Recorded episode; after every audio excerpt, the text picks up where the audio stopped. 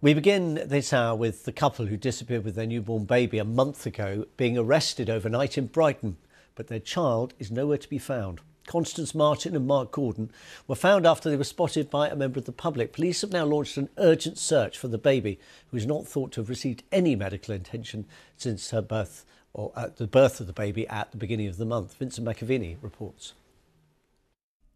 35 year old Constance Marten and 48 year old Mark Gordon were reported missing on the 5th of January after their car broke down near junction 4 of the M61 near Bolton. The car was found on fire, and it's believed Ms. Marten had given birth either in or near the car a day or two earlier.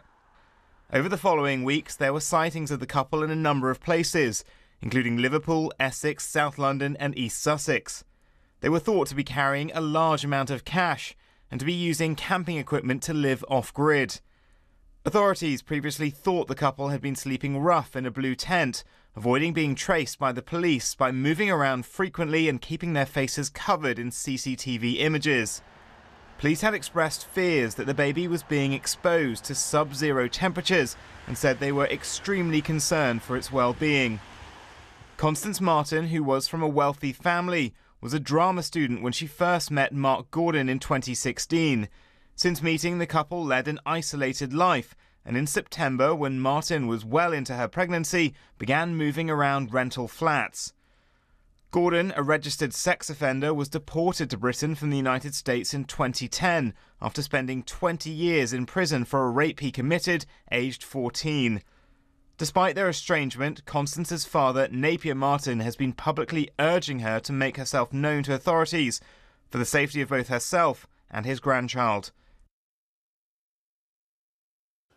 And Vincent McAviney joins us now from the scene. Vincent, uh, the police obviously must be gravely concerned because uh, wherever the baby is, it's now separated from its mother and its father.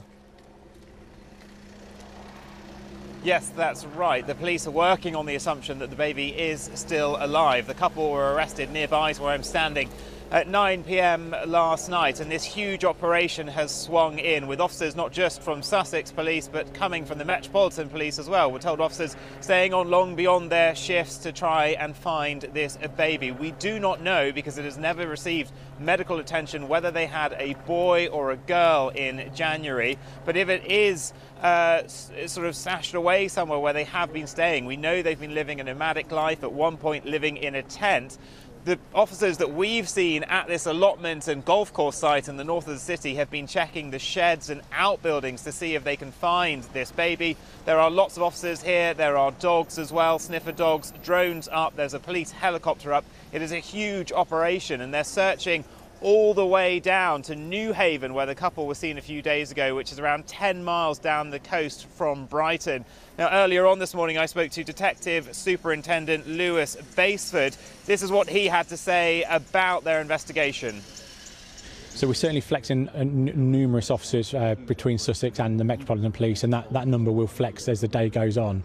Um, at present, we are focusing on this initial area working out, um, but we know, and, and, as I've you know, said many times in this investigation, when you know the focus of looking for that baby, that we know that they travel, we know they, they, they, they travel long distances, and so actually my plea um, to the members of the public here in Brighton and crossing over towards Newhaven is please, you know, look, be vigilant in the open land where, where you are, in the outbuildings that you may have on your own property, uh, and assist us in that way by um, being vigilant and, have, and searching for the, the, areas that you own and, and occupy. And Vincent, uh, the couple had managed to evade police and those concerned about the, the baby's welfare for a month now. Uh, presumably, although they were found in the Brighton area. Nobody knows exactly where they may have been hiding and where conceivably the baby could be. I mean, it's a bit of a needle in a haystack operation, isn't it?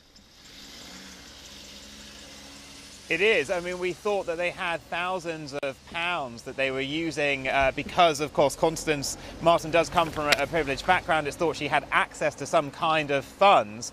Uh, and so they have been travelling around, spotted all over the country in the likes of Brighton, in East London, in, in Sussex.